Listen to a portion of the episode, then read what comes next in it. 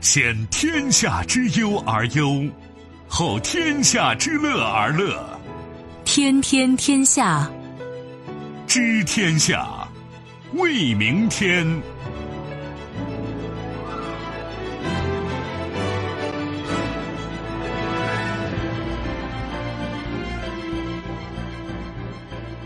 众朋友们，大家好，欢迎您收听今天的《天天天下》，我是主持人梦露，有请本节目评论员重阳。你好，重阳。各位好。接下来我们还是要对刚刚过去二十四小时国内外发生的新闻事件做出关注和点评。态度：中日韩同意打造区域全面经济伙伴关系 （RCEP+ 加）自贸协定。报复：被美国激怒，欧盟亮出一百二十亿美元关税反制清单。失败：以色列首枚月球探测器最后时刻坠毁在月面。意外。菲律宾发现人类远古表亲吕宋人。问题：虐童过后，湖州之里童模拍摄依旧。稍后的时间，我们会为您进行逐一点评，也欢迎您持续关注河北广播电视台综合广播。除了传统的收听方式，您可以在手机上打开蜻蜓 FM 或者是极听客户端，找到“天天天下”，关注我们。今天我们首先来关注中日韩自贸区谈判。四月十二号，中日韩自贸区第十五轮谈判首席谈判代表会议在日本东京举行。这是三方达成全面提速谈判共识之后的首轮谈判。三方一致同意，在三方共同参与的区域全面经济伙伴关系协定已取得的共识的基础之上，打造 RCEP 加的自贸协定。据商务部十二号介绍，本轮谈判三方就货物贸易、服务贸易、投资规则等重要议题深入交换意见，取得积积极进展。中日韩自贸区谈判是我国参与的经济体量最大、占我国外贸比重最高的自贸区谈判之一。数据显示，中日韩三国 GDP 总量占全球的百分之二十以上，占亚洲的百分之七十以上。中日韩自贸区这是个老话题了，谈了多少年了？但是到现在呢，可能传出一点让人高兴的消息，就是三方要加速。嗯，但是前途怎么样？我觉得我们不可乐观，连谨慎乐观都不好讲。只不过这事已至此，往前推着走总是没错的。因为总的来说，中日韩在经贸上一体化，这是大家公认的一个大趋势，是大家值得努力的一个方向。那谈这个事儿呢，我觉得有几个层面要谈。第一个层面，你刚才谈到了，就是咱们论这个经济的盘子，论 GDP 呢，中日韩加在一起二十万亿多吧。这是什么概念啊？如果中日韩搞一个自贸区，比前一阵日本嚷嚷搞的那个，就 CPTPP。T.P.P 不是当年奥巴马时候想搞的一个就环太平洋的一个伙伴关系，后来美国撤出，特朗普撤出了之后呢，日本不甘心，就接着搞，举起了这个旗子，希望美国回来。美国到现在没有回来，那么日本毕竟凑了一些国家，搞了一个算是算什么二点零版啊，增强版，说是这么说吧，啊，接着搞这个 T.P.P，比他那个盘子要多十万亿，或者说两倍于他，就这么大体量。这里面中国体量相当之大，我们到不了十四万亿、十三万亿多是有的呀。这是我们美国现在是二十万亿啊，那韩国也是一个发达经济体，那日本也是发达经济体，这三家凑到一起就是这么大的规模。所以中日韩如果走到一起，整个不要说东亚，整个亚太的，甚至所谓印太的，就是经济版图这个格局会发生很大的变化。这个变化其实，在我们看来，对我们自己是有好处的。对区域经济乃至全球经济，总的来说也是利大于弊，是福音，应该这么说。特别是今天这个所谓全球化出现了逆流，国际贸易、国际经济方面有很多不和谐的因素吧，开始出现一个呃对原来的哈这种自由贸易的一个反动。在这个背景下，如果中日韩真的走到一起的话，那当然是一件好事儿，它也会提振全球经济，提振很多区域经济的信心，包括像像欧盟，我觉得会提振他们的信心。甚至对英国脱欧的进程，我觉得都会产生影响。但我说远了啊，现在肯定是想脱在先。那中日韩走到一起是在后，或者说不明朗嘛。但这个事儿本身是值得做的，这是一个。嗯，第二，我们说但是是什么呢？不容易，越是好事儿越容易多磨，很不容易。这里面我们先把中国放在一边不论啊，我们说美国，实际上中日韩的自贸区，美国这个因素你是没有办法排除的。我说了，不算中国。就说美国在亚太的布局就非常有意思，因为你看，呃，韩国是在二战结束以后，等于说才就是朝鲜半岛才算光复，然后南北朝鲜要打仗，就朝鲜战争。那么韩国本身呢，在二战以后呢，它等于说逐渐找到了经济发展崛起的一条路，它成为一个发达的经济体啊，这是韩国，而且韩美之间是有着非常广泛的联系，包括在防务上，在经济上，这是美韩，这是一条线儿另外，美日是一条线日本是个战败国，二战结束呢，盟军就是美国嘛，叫麦克阿瑟，他是在日本登陆，而且建立了这个军事基地，到现在美军在日本也有驻军，那美国在韩国也有啊，目的是不一样的。那么美日。也有相当复杂的联系，这里面也有防务的，比如说有安保指针。另外，在经济上，在经贸上，联系是非常广泛的。而且，美日呈现出一种在全球范围内非常独特的关系。以前我们聊过，比如说美英特殊关系，美国以色列我们聊了特殊关系，美日又是另一种特殊关系。所以，你看，在亚太这个领域吧，美国分别和韩国和日本建立了特殊的关系，但是呢，这个盟友是不见面的，就是说，韩国和日本的关系可不好。按说理论上应该是美日韩一家人是吧？在亚太，哎，但是不行，日韩关系不好。这个关系不好呢，美国也曾经斡旋过，也曾经做过这个中间人，但是现在看来不成功。截止到目前，你看韩国多少总统上台啊？有多少总统倒台啊？你别管谁上了谁倒下去，你别管什么问题吧。但对日本的态度，很难是达成一个就是皆大欢喜的一个态度。就韩国的民众，整个韩国社会对日本的态度，应该说总的来说是非常仇恨和排斥的。原因很简单，就是朝鲜半岛曾经被日本殖民，而日本方面对韩国的态度呢，怎么说？一方面要论经济我强，论军力我强，论和美国的关系甚至我也强。但是呢，那韩国毕竟是绕不过去的一个角色。日本也曾经想和韩国有这样那样的合作，对于历史问题等等，也曾经想办法解决。最典型的就是那个涉及到慰安妇的那个问题嘛，在朴槿惠当政的时候，日韩几乎达成了一个东西，日本打算掏钱，掏十个亿，就日元啊，咱把这事就摆平啊，不可逆，你们就不要再提了，咱们这片就先过去了。但是翻回来，朴槿惠就下台了。那文在寅他肯定要要听民意啊，而不可能像朴槿惠那样在违背违逆民意啊。那这样，日韩就倒退回原来的那个状况了。日韩走不到一起，那美国只能分别和日本和韩国建立经贸的或者防务其他的关系。但是，美国显然他不希望我做不到的事其他大国做到。我没有把日韩放到一起来，那你别人，比如说俄罗斯或者中国什么的，你们把日韩攒到一起去了，那我怎么受得了？情何以堪啊！啊，心何以甘？是这么一个状况。更况且，刚才我们讲了，如果中日韩真的，我们就说在经贸上走到一起，这是个基础。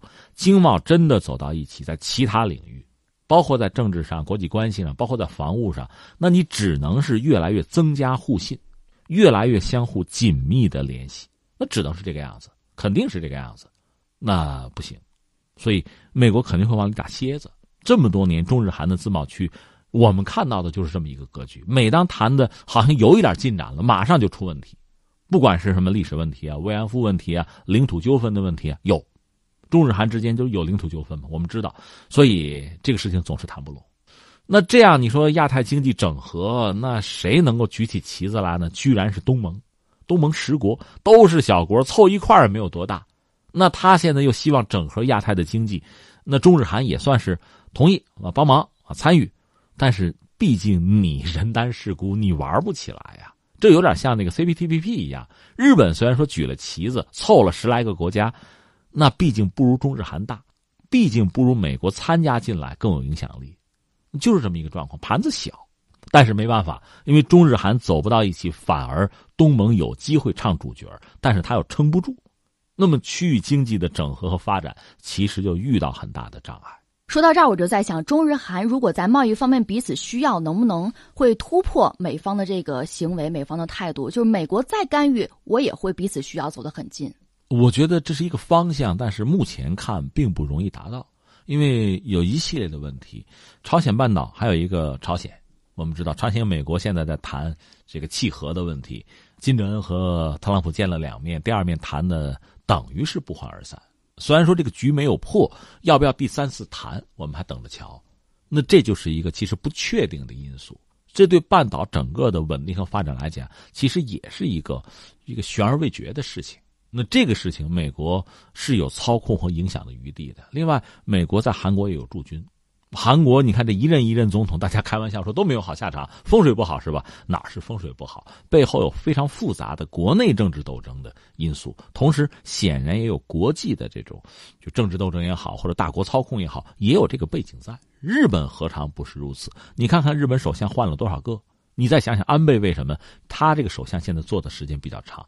但你想想他第一次做首相的时候，没做几天也下去了。对吧？为什么？这里面实际上我们要说，日本国内确实有复杂的这个政治博弈啊、派阀政治啊，有这些因素。但是显然就是国外的因素，我们点名了，就是美国对日本政治的影响，这个当然不能小视了，甚至这是非常关键的一个因素。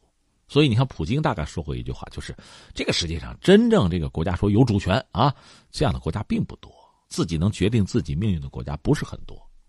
就是这么一个状况，所以呢，双方在经贸上当然需要走近，而且实际上对日韩来说啊，这个自贸区如果有可能建立，我们不说建立，有可能建立的话，实际上他们在和美国在经贸上博弈较价的时候多筹码，肯定是这样，因为我们就看看特朗普上来之后呢，对日本、对韩国，我们不说对别人啊，就对盟友，包括你看对欧洲，那个态度是吧？这种打压。钢铁啊、铝啊、关税啊，怎么搞一搞？就这个东西，实际上对日韩影响都是很大的。他们底子就相对的盘子小啊。中国毕竟十几万亿一个大的一个经济体，你再怎么折腾，我大，我撑得住。但是很多经济体它小，很容易受这个波动。换句话说，撑不住你就早点投降，就这么回事所以我们看到韩国和日本在和美国在经贸博弈上，确实处于一个呃绝对的明确的弱势。但是，比如说要依托，嗯，包括日本现在搞什么 CPTPP，其实也是一个筹码。有了这些筹码之后，嗯，总能还个价吧，对吧？你叫价，我还个价，总是可能的吧。所以对他们来讲，其实这个也很重要。只是我想，前面的路肯定不会一帆风顺。你可以看看过去都发生了什么，未雨绸缪吧。就我们应该做好充分的准备。但是这个目标、这个方向是值得我们推进的。另外，再值得一说的是，毕竟这个世界在发生变化。现在呢，是一个大的乱局。你看，一呢，原来相对比较稳定的国际经济秩序吧，我们姑且说相对稳定啊，曾经啊，现在变得越来越不可预测，越来越不稳定，越来越混乱。原来呢，你看，不管 WTO 也好啊，呃，多边经济也好啊，就自由贸易也好，这些东西大家好像都认。有共同的这个共识，现在看来出现很多这个不同的声音，很多的反动和阻碍，出现这些东西了。它是个乱局，这是一个。另外就是大家对未来经济都不乐观。你看什么 IMF、世界银行啊，这个那个的，总是在下调全球经济发展的这个这个指标。你看，二零一九年好像前不久我看这个是不是 IMF 又下调，把中国调高了，嗯，但是其他国家又往下调了。就不乐观，在这样一个乱局、这样一个都不乐观的背景下，那求生存，你先让我活下来是最基本的。那有了这个求生的动机，就三方凑在一起吧，就抱团取暖吧。我们说这个可能性比以前，就这个迫切性，是不是增加了很多啊？自己动手做饭不仅经济实惠，还干净卫生。买点肉菜生鲜啥的，自己洗干净涮火锅或者烤着吃，都要比在外面吃放心多了。但是也有人会担心，在家里做油烟味儿大，炊具吃完不好清洗。那今天我们就给大家推荐一款 TCL 乐享家电烤盘。电烤盘是一种现代流行的无烟不粘锅的烧烤设备，同时也具备多用途，可用于炒饭、贴面皮儿、煎生排水饺、做羊肉串、烤肉等等，不再局限于烧烤的单一用途。家里有了它，做饭就方便多了。这款产品配备的是不粘涂层的托盘，所以不用担心不好清洗。而且这个烤盘可以保持食物的温度，防止过度干烧，避免一不小心烧糊的情况。现在大家可以搜索微信公众号“河北综合广播”，关注之后点击菜单左下角“如意购商城”进行购买，或者进入河北综合广播公众号发送“优惠”两字，就会弹出今日主播推荐即可购买。购买中或者是购买之后有任何问题，都可以在购买界面联系客服，或者拨打客服电话，工作人员会在第一时间答复您。我们再来关注美欧博弈，各种迹象显示，美欧之间的新一轮贸易摩擦、相互伤害、互相叫价又要开始了。欧盟外交官在当地时间十二号以匿名方式吹风，欧盟委员会正在寻求对价值在一百二十亿美元的美国出口商品征收惩罚性关税，以报复美方未能遵守停止向波音公司提供补贴的世贸组织出裁。据了解，欧委会实际起草的是一份价值二百亿欧元的关税反制清单。根据欧盟外交官的描。描述可以知道，欧盟细心挑选了在欧美贸易中敏感度较高的产品，其中就包括视频游戏机、健身器材、赌场游戏桌、烟草、伏特加、橙汁儿，还有一系列食品，其中包括巧克力、番茄酱，还有冷冻龙虾等。欧委会做出这一举动是出于对美方此前类似行为的反击。四月八号，美国贸易代表办公室公布了一份总价值一百一十亿美元的初步关税报复清单，并且指出这是美方计算的欧盟对空。空客的补贴在贸易中对美国造成的伤害额度，目前美欧双方都要等待 WTO 对最终的反制额度做出仲裁，并且 WTO 对欧盟的仲裁结果恐怕要等到二零二零年三月份才能够知道。就是美欧在叫板的较劲啊，很有意思。前两天我们关注了，就事论事我觉得这事儿两方都不干净。哼，说起来很可笑，都拿自己当回事都觉得自己是市场经济国家，还是楷模，是吧？像中国是不是有市场经济地位？我们不同意啊，不给他市场经济地位。哎，那你们到底做了些什么呀？就你们给自己航空业这个补贴怎么解释？而且是巨额的补贴，这不是我给你贴标签哈，你这是 WTO 裁的，对吧？都不干净，然后互相还指责，这不很可笑的一个事情吗？所以这让我觉得，有时候全球贸易体系啊，就让我想到当年那个。叫礼崩乐坏，就存在这么一个状况。大家本来说的好好的，甚至大家都推崇、都认同的这个东西，实际上现在不是那么回事曾经的倡导者，曾经拿这个动不动去批评别人，拿这套标准哈，那你自己做的怎么样？那现在我们真正的看到了各自的真相，其实都是不堪入目啊，这种感觉哈。但双方在指责，在闹，尤其是美国现在应该说气儿很不顺，就波音现在遇到很大的问题，而波音呢？在美国的航空业界，确实，特别在民用航空这个领域，那真的是龙头老大的地位。它出了问题，就是我们网上讲叫折了。这一下子带来的麻烦，就是它波及的相关的这个行业啊、产业、啊就业或者经济指标等等一系列的问题。这玩意儿怎么收拾啊？这个这相当不好看了。那欧盟啊，我现在记住你了，你占我便宜了，我得跟你算账。这就是特朗普前一阵那个一百一十亿。就是这个关税要搞，那欧盟呢？当然也一肚子气哈，就是这个事儿你赖不着我。再说你补贴这个事情谁不知道？WTO 也不是没有裁你，那现在等于说是，呃，至少是态度上很硬。看见没有？二百亿，你敢整我，我就敢整你。但是呢，就是我们也不要是一个看热闹不怕事儿大的一个心态。你还看到另一面，就是欧美之间也有另一个声音，或者也有另一种态度，就是能不能我们达成一个真正的自贸。所谓叫三零，那零就是没有啊，那个零一个圈啊。什么叫三零呢？其实你看国际贸易之间吧，一个叫关税，我们谈是希望关税越低越好，零关税才好，最好零关税零，对吧？但是除了关税有没有别的呢？关税是一种贸易壁垒，还有非关税的贸易壁垒，这个能不能也不要啊？也零好不好啊？还有一个零是什么呀？补贴。三零，咱们能不能谈成这么一个东西？你看，咱们都是发达经济体，是吧？咱们这个块儿都很大。对全球经济也负有责任。如果咱们两家就是美国和欧盟之间，在刚才我们说的三零，这真的是很彻底啊！你像关税我不要了，非关税壁垒我也打破了，不要了。然后呢，补贴那咱也不要了，这当然很好了。这个我只能说用一个词儿叫理想。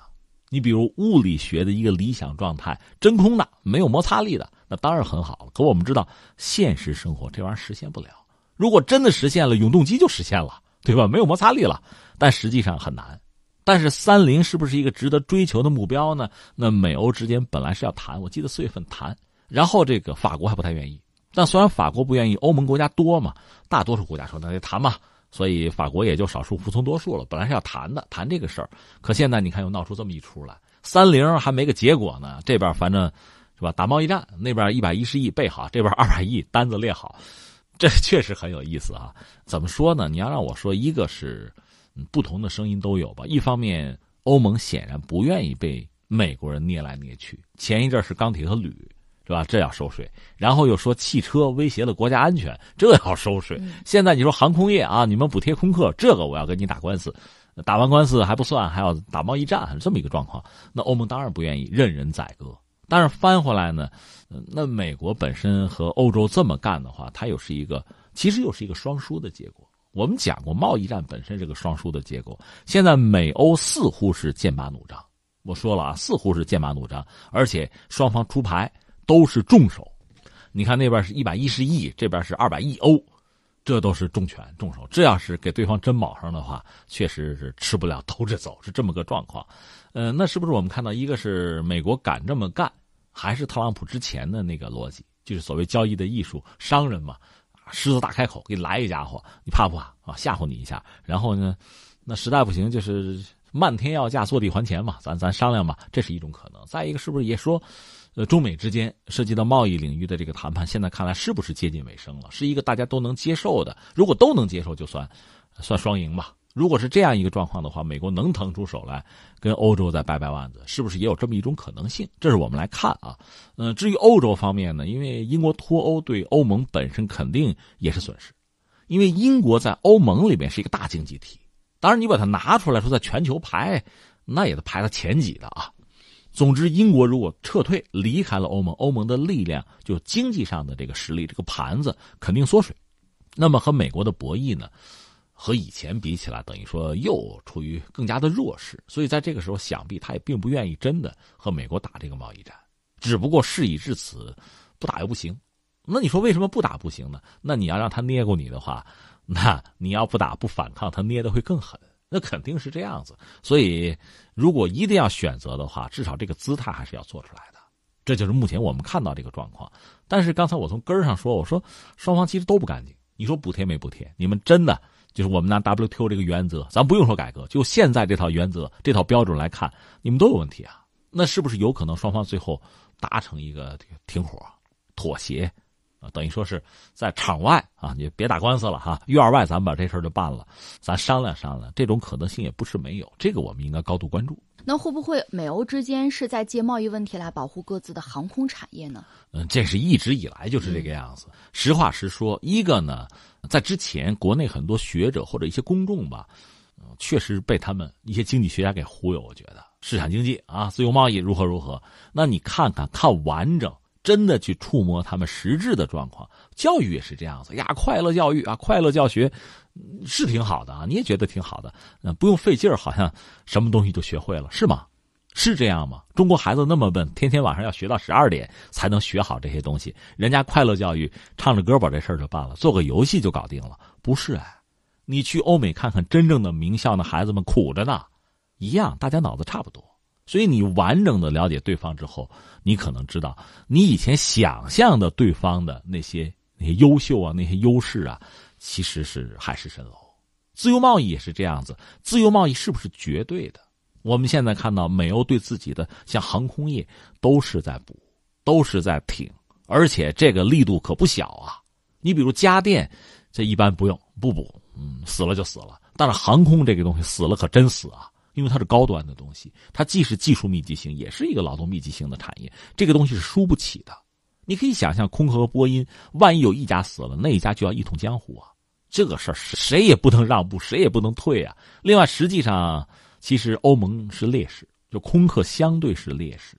现在波音正好遇到问题了，呃，空客不算扩张市场，稳固自己的地盘总是必要的吧？所以这个时候谁也不能让。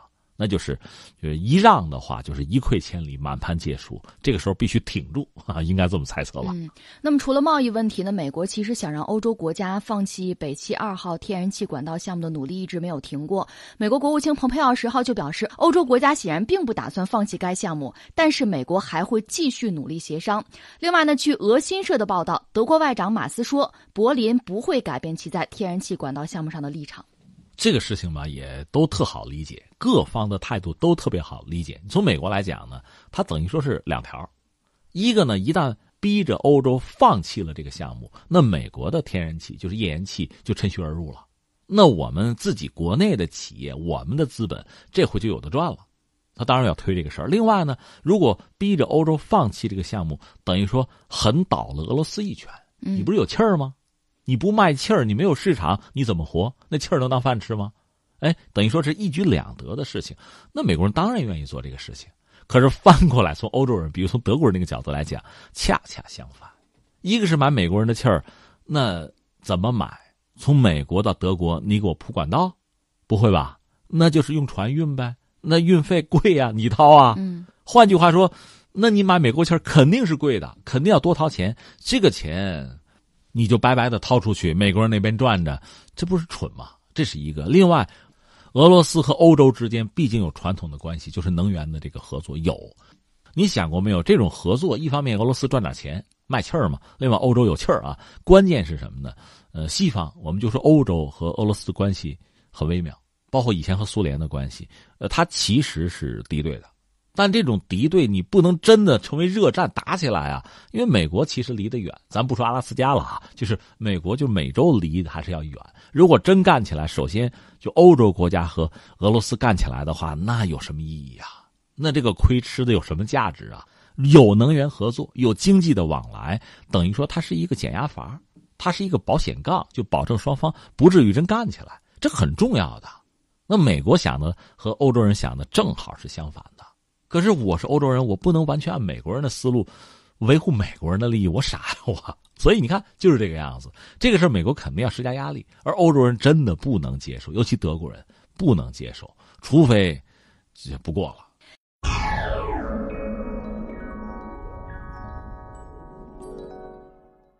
当地时间十一号晚间，以色列“创世纪”号月球探测器在经历五十天的飞行之后，开始尝试在月球北半球澄海地区着陆，但是随后与指挥中心失去联系。“创世纪”号团队随后宣布，探测器最终坠毁在月球表面，着陆宣告失败。消息表示，在着陆最后阶段，“创世纪”号上的降落反推主发动机出现了故障，停止工作，这最终导致探测器撞上月球表面。“创世纪”号高一点五米，直径两米，重约。约六百千克，是目前世界上最小的登月探测器。其上携带代表着以色列的数据资料，包括以色列国旗、国歌等，并且携带有装备测量月球磁场的仪器。创世纪号本来是谷歌月球大奖赛的参赛者，但是由于在大奖赛规定时间之内没有任何团队完成目标，大赛宣布停止。但是以色列这枚探测器却因为得到了富豪等私人资金的支持，存活了下来。截止到目前，创世纪已经花。花费了九千五百万美元，其中政府只提供了二百万美元的资助，功亏一篑啊！这个以色列这次这个只能说是功亏一篑。当然，你说花钱不是很多，不到一个亿呢，嗯，但是别管怎么说没成啊，在最后的关头，可能内塔尼亚胡也跑去看了，啊，最后说了两句话嘛，那意思就是无外乎就是这次不成，失败成功之母，也就这样讲讲。没想到，没想到没成，因为这个事情在我们中国人看来应该不是很难的事情了，对吧？但是没有成。实话实说，不是说中国人能干的事别人都能干，真的，因为我们付出了足够的艰辛，甚至我们也交了学费啊，我们积累那么多年，嗯，不容易。不过这次以色列这个还算是，全球范围内算是私人的，因为它不是这个以色列政府，政府不是没参与，也有它的背影啊，投入不是很多，算是私人资本搞的一个东西，没有成。那这次尝试失败了。刚才我讲，我觉得不是很难。那就想办法去。他这次是相关的那个反推发动机失灵，嗯，在很遥远，就是三十八万公里嘛，很遥远的地方失灵，失灵，最后这个这个东西没有办法软着陆到月球表面，就砸下去了嘛，就完了，是这么个状况。但是如果真的愿意想下决心做，那就慢慢积累再做吧，是吧？这个失败是成功之母，真是这样。包括我们国内民营火箭，你看几次尝试有成功的，但是也有几次不成功的。像临沂空间什么的就没打起来，没打起来。你要是想干这个，那就下决心突破技术吧，这没什么好说。以色列人也不例外。嗯，但是就我个人来讲，我一直以为他是能成。为什么呢？这是有一个印象，觉得以色列在这个领域呢还是有相当的实力的。客观上讲也是这样。以色列这个国家呢，在建国之后。我们前两天真的还一直在聊以色列这个国家的建国很不容易啊，呃，那么它的这个科技领域的发展创新，不管是在军工领域还是在民间的，就是科技创新的能力，似乎都是很强的，在全球范围内似乎都是数得着的。因为它和一些国家和西方，尤其和美国比较特殊的关系吧，在这个人才啊、项目啊、资本啊这个流动上，相互之间的这种互动上也比较强。所以我一直以为他这个领域还是有相当的能力的，但这个能力似乎更多的是在软的，还不是硬的这个方面。你比如说以色列，我们就讲哈，嗯，让他造飞机，反正麻烦点也不是没造过。待会儿我可以讲讲这方面的事情啊。但是软件或者说我给这个飞机延寿，我二点零版我升级，这个似乎是他的长项。真正玩硬件，就纯粹的制造业这个领域，恐怕他也还是缺乏相应的一个大的就体系的支撑。啊，国家也很小，其实能源资源也有限，这个你可以理解。那么以色列，我们看到它更容易在哪儿突破呢？还是在高技术，就高科技，或者说在这个创新，在这个领域。为什么呢？几个因素，一个呢，你得说它全民的受教育水平、受教育程度是比较高的。嗯。另外呢，他确实非常愿意在教育啊、科研创新领域投入，常年的投入。就你们家没钱，没钱的时候。孩子是出去打工挣钱去，还是你下决心就勒紧裤腰带，从牙缝里抠点钱出来，让孩子去读书？那你选吧。你家里有钱，什么也不用说；没钱的时候，你会怎么做？这就有不一样的结果。以色列确实从他刚建国之初吧，你还很穷的时候，几十万以色列人、犹太人的时候，在教育上面就没亏过，就下决心做这个东西。所以在我们说高科技啊，涉及到这个呃创新领域啊。包括计算机啊、软件这方面，他确实做得很好。至于说传统的制造业呢，那个就麻烦一点，因为它确实需要什么呢？从最基础的，你家有没有矿，哈，对吧？你的这个冶金，就这类的东西哈，传统的硬的这些东西，到制造业，一个大的全国的工业体系能不能打造的比较完整？这些东西全球做的能做的完整的不多，中国应该说目前是最完整的。那美国呢？美国曾经很好，后来它空心化了。他更在乎就是金融和服务业了，这是美国的状况。所以从奥巴马时代就希望，是不是制造业能回流，能够就是把以前搬到国外的生产线再搬回来，解决我的就业问题，夯实我制造业的基础。德国这方面经验也是很多的。那以色列这方面，我个人以为他可能还是差一点，没办法，也是没有办法。而且他建国之后一直在打仗，到现在整个国家的安全环境也不能说很理想，对吧？这个。他周边的国家也好啊，他对外政策也好等等，导致他也不是一个很安全的环境，那没有办法。所以刚才我们讲，他制造业可能因此就会出些问题。你比如说造飞机哈，呃，真正造也造过，比较有名的一款飞机叫幼狮。但这个飞机怎么来的，我们可以讲讲，挺有意思哈。就当年我们昨天正好聊了嘛，呃，当年本古里安说过，说我们这个地理位置非常特殊，只要我们坚持着存活下来，总有大国会找我们。会和我们结盟或者支持我们，因为他们要利用我们的地理位置，去在中东施加影响力。所以以色列刚建国的时候呢，美国并不支持他，反而是苏联支持过他。后来美苏他都得罪了，法国又跳出来支持他，很有意思。但是就在这个时候，呃，六五战争爆发，法国也不支持他，就禁运了。这对以色列是很致命的一个打击，因为他买的是法国飞机，嗯，甚至呢，他是要求法国帮他开发了一个飞机，叫幻影五。是在幻影三的基础之上开发的，就是相对廉价一点哈，嗯，而且这个航程远一点，这么一款飞机。那当时没想到戴高乐是说到做到，禁运啊，真禁运，钱我也不挣了。那这个幻影五开发出来之后怎么办呢？法国说，我宁可空军我自己装备，我不卖给你了，不卖了，说不卖就不卖。但是其他国家有买的，比如瑞士，有买这个飞机的。以色列就是抓耳挠腮，因为没有这些东西，他自己造不了啊，这就要死，因为。大兵压境嘛，敌人总是威胁自己，怎么把这个飞机弄过来？弄不过来，把图纸弄过来也行啊。就是莫萨德就开始想办法，就是他的情报机构哈，呃，从法国肯定是搞不到了，那怎么办呢？就看中了瑞士，瑞士买了法国这个飞机，嗯，叫苏泽尔公司，他们就开始查这个公司里边有一个人引起他们的注意，这个人叫阿尔弗雷德·弗朗克内希特，就这位。这位呢是一个理想主义者，而且同情犹太人。那么这个双方也有一些合作嘛，就是犹太人有这个莫萨德冒充以色列工程师和苏泽尔公司有合作，合作然后交朋友嘛。说有一次呢，这位这阿尔弗雷德吧，他是忽然看到那个犹太人身上有一个什么符号，说你这是什么呀？哦，这是我在集中营里纳粹留下的痕迹呀，一下子就就同情心就发作了，然后有时间。我也去看看你们那个大屠杀纪念馆什么的，越看越觉得犹太人可怜，同情。到了这个时候，就主动的想帮犹太人忙。我能帮你们什么呀？那边就说，你管的那个飞机可以帮我们忙，那我怎么办？说你把图纸能给我们就行。那这飞机是弄不动，把图纸能给我们就行。那图纸也多少吨的，汽车上装的。说那怎么办呢？这位阿尔弗雷德就想了个办法，他也算是高层啊，管理者哈，他就跟经理就说说咱这个图纸啊太占地方，这库房里头堆着这个，咱们这么着行不行？就用这个胶片呀，把这图纸拍成照片嘛。这胶片就小了，图纸咱们一烧销毁了，这不就完了吗？这不是省出这个地方，咱们出租他都能挣钱，他躺着都能挣钱，这个钱你不挣，你你不傻吗？经理说：“对啊，那这事你办吧。”然后这阿弗雷德这哥们儿就跟他弟弟好像是，就开始就开始搞这个游戏，就买了一堆废图纸，然后倒，把这飞机图纸倒出来，然后说起来很可笑，这瑞士人特别。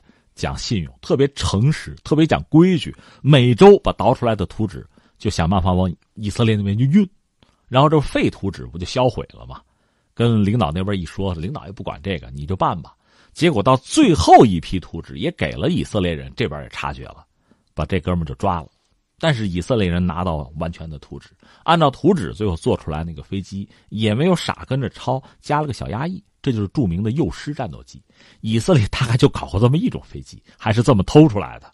就它的工业基础其实，就航空业吧，也是很薄弱。它的能力是什么呢？我搞个雷达，我在这飞机上加个什么航电，这是它的本事。但是真正你说做个飞机出来，它还真的够呛。另一方面，美国也管它，比如以色列曾经下定决心搞一款叫做狮，不是幼狮啊，狮子，搞一款飞机设计出来了。美国一看不错，你做吧。做到一半，美国醒悟了，说不行，这玩意儿太先进，不让你做了，活活掐死。这是以色列，所以你看，在这个呃工业领域吧，传统制造业领域，其实它可能真的是有所欠缺。那它的能力和本事是什么呢？你这个飞机，我想办法帮你就延寿，二点零版加个电子设备，它还是在这个领域有办法。那翻回来，我们再说，哎，这这卫星呢，麻烦了，卫星这个实打实的，你得做出来。可能这方面包括这个涉及到，就卫星上哪怕是反推发动机啊这样一个东西，它推力不需要很大，但是很精密。那这个东西对于以色列人来讲，可能还真的是一个不太容易完成的任务。那怎么办？没别的办法，你真干，那就持之以恒吧。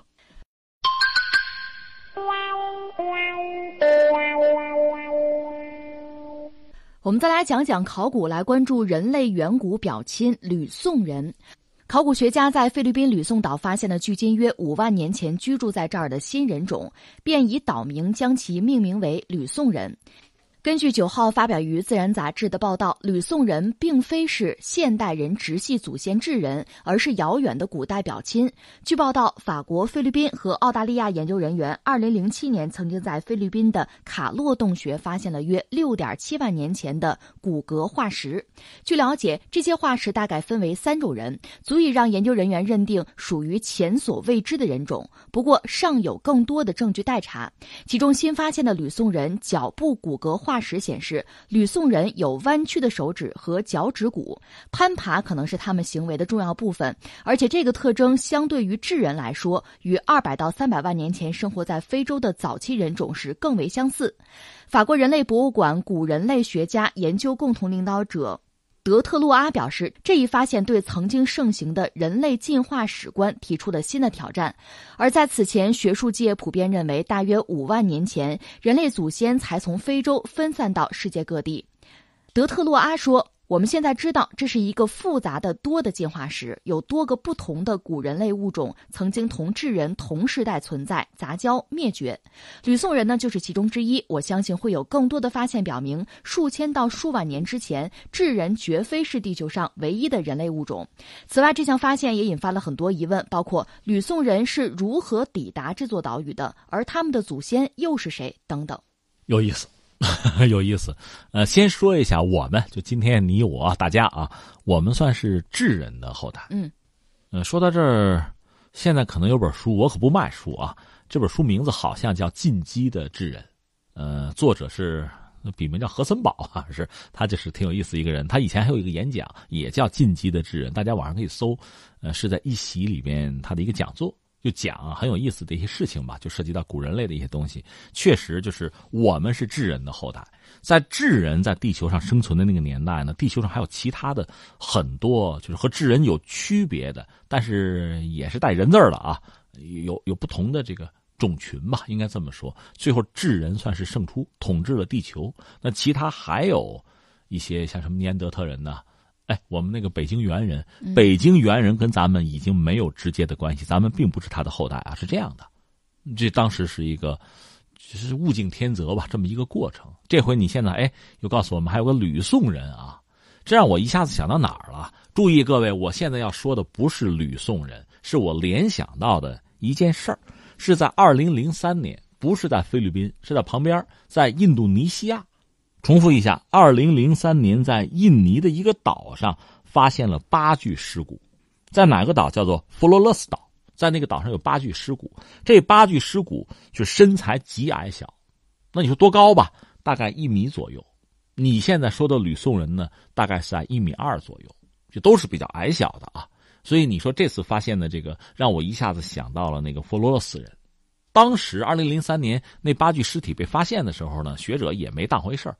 就侏儒呗，侏儒症，对吧？身体可能有残疾，但是后来经过考察发现不对，他们应该是以前我们没有发现过的一个特殊的一个一个人种吧，我们这么说吧。所以现在你又说发现这个吕宋人，我怀疑啊，我纯纯属瞎说了啊。他们和我们刚才说的这个在印尼的那个佛罗洛斯人是不是有某种联系？这是我们要说的，就在那一片东南亚那一片那你说身材怎么就那么矮小呢？说起来，这也只能说是猜测啊。呃，是这样，就是当年呢，他们生存的那个时代，就地球的面貌和今天是不一样的，海平面比现在可能能低个一百米，那意味着什么呢？我们知道印尼这样的国家上万个岛，对吧？那海平面要低一百米，意味着什么？你想，这些岛可就连起来了，所以很多就是当时那个时代所谓人类吧，就远古的所谓人类吧，它可以从陆地上就从这儿到那儿去。甚至有没有可能和刚才我们说，你说菲律宾的吕宋人都都能串门，都能过去？但是后来呢，气候变暖，海平面上升，这些岛子之间可就隔开了，就是你过去可就回不来了，会出现这样一个局面。那接下来会怎么样呢？那岛很小，我们讲那个佛罗罗斯岛大概相当于三分之二个我们台湾。那意味着什么呢？太大型的人和动物都是没有办法生存的，因为它消耗的能量，它吃的食物会太多，会被自然淘汰的。剩下的就是小的，所以我们说那个佛罗罗斯人身高在一米左右，你说这吕宋人其实也就一米二左右，是这么一个状况。我怀疑他们之间有某种关系，但这是我瞎说、瞎怀疑哈。另外值得一说的，回到这个佛罗罗斯人，据说是在十八世纪的时候，相当于我们中国就是嘉庆啊、乾隆就那阵儿啊。呃，说是在印尼当地的居民还曾经和这个佛罗罗斯人打过交道，就他们呢有时候从密林里会走出来，和和当地居民吧可能有这样那样的互动，但是但是交流非常困难。为什么啊？他们的这个脑容量太小，说白了太笨，他们没有办法和人类直接的交流，和当地的居民交流。就是你比如语言，他也想学，他学不会。就很多这个生活技巧啊，我教你种地吧，或者教你打猎吧，不行。后来又曾经发生什么事情呢？说他们偷东西，因为他没有人类的道德，对吧？伦理没有的，甚至说偷孩子、抢孩子、吃孩子，有这个说法。说有一家是不是当地居民受害了，最后导致大家就攻入密林。又说这就传言了，说可能有一男一女两个这个弗洛勒斯人是消失在密林丛中。后来这个这个种群是不是就没有了？就消失于历史之中了。你可以想象，如果只剩下两个这个小矮人吧，我们说啊，那他们将来再怎么繁衍，就是生存后代什么的，恐怕就很难了，就是基本上就就绝迹了。我们这么理解这个事情。那现在你说这个吕宋人到底是什么样的状况，我们还不得而知。这也期待看看学者吧，就是考古专家什么的，能带给我们一点什么样的信息，我们才能做出进一步的判断。所以说，原来电影里面看到的霍比特人是真正存在的，是一种新人种，或者是我们刚才说到的，就是发现的只有一米左右的这种白雪公主和七个小矮人的故事，就是他们可能真的是存在过的一种人种。呃，如果是的话，我觉得更多的就是我刚才我说的，就是环境，环境要求你个儿不能太高，太高了先要被淘汰掉，你太大消耗能量太多，你活不成。就是物竞天择，自然选择，可能是这样子。我们再来关注童模妞妞被打事件，在微博上发酵一天之后，湖州市织里镇成为了全国人民知晓的童装拍摄小镇。从客车站出来，一块块大的红色“中国织里童装城”的广告牌竖在路边，告诉大家童装市场在织里的地位。织里现在有童装企业一点三万多家，与童装产业相关的企业占比近百分之九十。妞妞被打很快在当地人心中成为了心照不宣的话题。与外界的舆论汹汹不同，在织里童装小镇，不少受访者认为妞妞事件被媒体放大了。一位织里受访者家长表示，培养一个童模其实呢开销很大，家长也很辛苦。好多妈妈都是全职过来带着孩子跑场、跑发布会，基本上呢就是一个经纪人的身份。如果报一个培训班，一年的学费大概是一到两万元左右。一号基地是织里最大的摄影基地之一。妞妞事件发生之后，这里加强了登记和检查，唯一不变的是，一直到晚上九点，这儿还是在灯火通明的拍摄。如果碰到家长带着孩子拖着一个大的行李箱，那肯定就是童模了。即使外界吵吵闹闹，风暴中心的织里却依然按照往常正常的轨道运行。这个事情闹了几天了哈，其实到今天，这个事儿可能算是有了一个结果。是这样啊，大家知道这个视频吧？就是一个妈妈，呃，飞踹自己的女儿，女儿就是一个几岁三岁啊小孩子，所谓的童模嘛，就是穿童装，然后由这个商家照相，然后放到网上，不是卖童装吗？有的时候一天可能换上百身的衣服，就说小孩不得。我得穿衣服脱衣服，都脱了皮了都哈，就这样一个状况。可能小孩子淘气或者说疲惫啊，就不听话了，当妈的一脚飞踹，然后这个视频被放到网上，大家就热议啊，就怒了，就疯传啊，就谴责这个母亲。嗯，相关的职能部门是不是也介入啊？然后到今天呢，那个母亲大约有一个发声，那个发声就是道歉，解释自己焦虑啊，等等等等，又强调自己并非。就是拿孩子去赚钱，拿孩子当摇钱树等等。我看相关的文章也讲，他现在就他这个家庭吧，因为两地分居，现在回到了家里啊，夫妻两个人见面，他还有一个九岁的儿子，然后还有这小妹妹凑在一起，一家要其乐融融了。那意思大家别骂了，是这样子啊。但是我看也有人就是继续自己对这个母亲的谴责，说你看是吧，被大家关注了，被大家骂了，你现在在这儿。是吧？就等于说流个眼泪啊，道个歉啊。等我们这个关注这个风潮过去之后，是不是一切照旧？摇钱树还是摇钱树啊？等等等等。那这个事儿怎么看呢？我觉得我们也可以从三个层面说吧。第一个层面，我先想说什么呀？咱先看看法律。嗯，那法律是俩问题，一个是就当妈的飞踹这个女儿这个事儿违不违法？我们要问一问。另外，很多网友也说，三岁别说三岁的，就是十三的孩子，你让他做这个事情。这得算童工吧？对，这个事儿违不违法？我查了查呢，确实，我也有点无言以对。你看，一个是什么呢？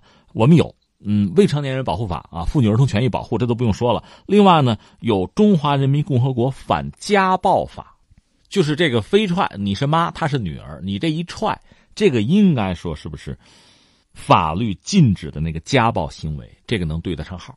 这是一个我们要说的。另外呢，有《中华人民共和国广告法》里边第三十八条有规定啊，说不得利用不满十周岁的未成年人作为广告代言人。那我们说这个孩子叫妞妞嘛，肯定不到十岁。那么按照广告法的说法，这是禁止的，明令禁止的。这个要不要追究责任？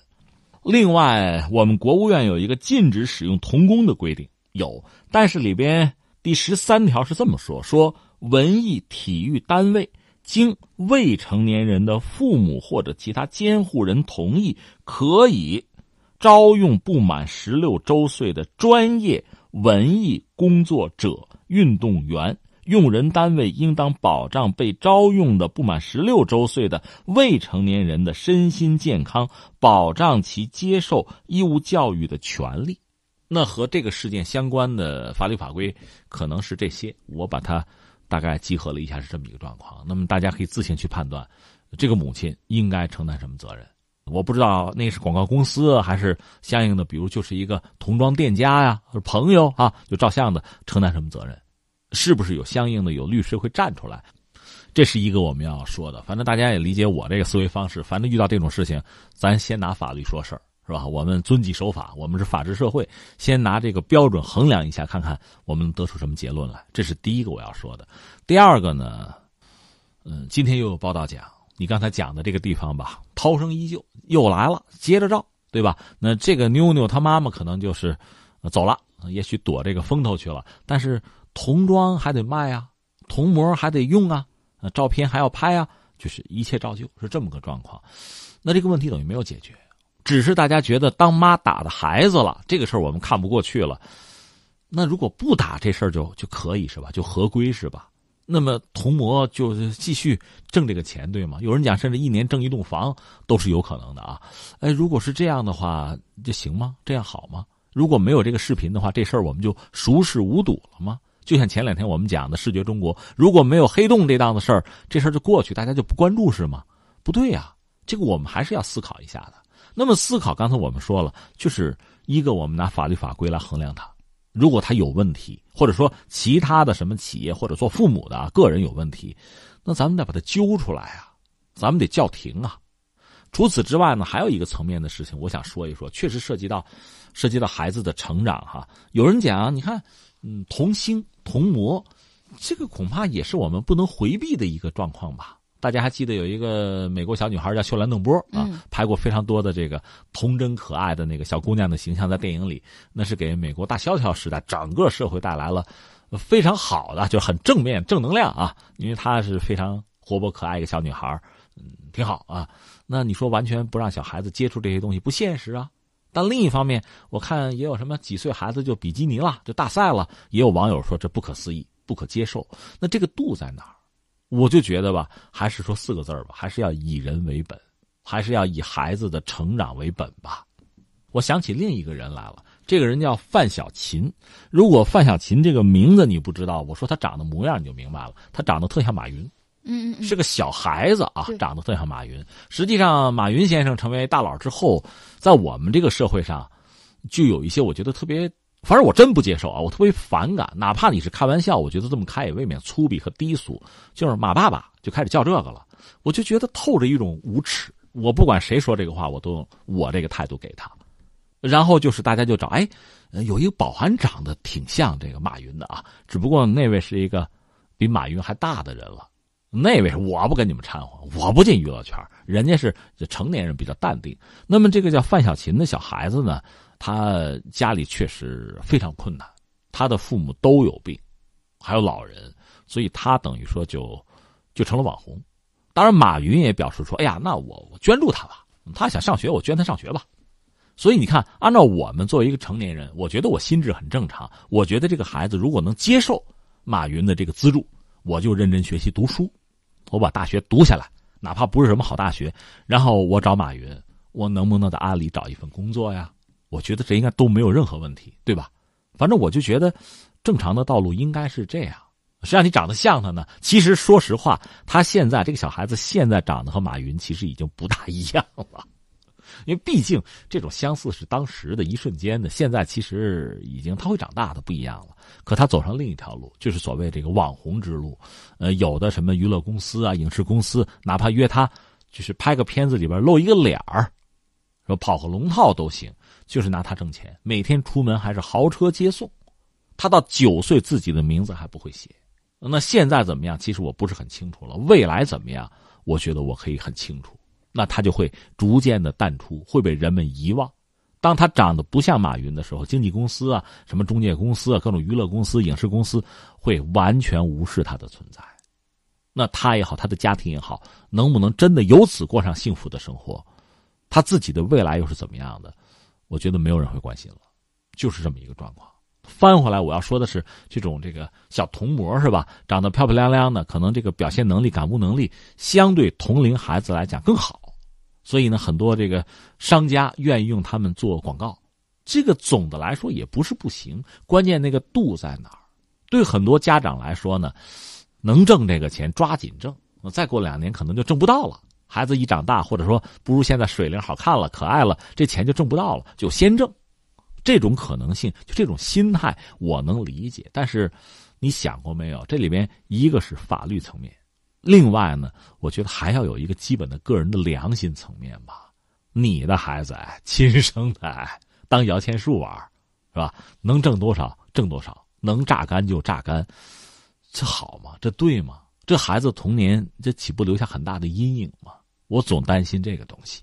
刚才您也说到了，其实童摸这个事件呢是有法可依的，但是现在我们看到了，依然是在灯火通明的拍照，就是童摸现在市场还是没有任何的变化，看来还是没有相关部门来进行严格的监管，事情还是没有出现很大的变化，没人管，或者说不知道怎么管，我们是不是可以这样理解这个事情？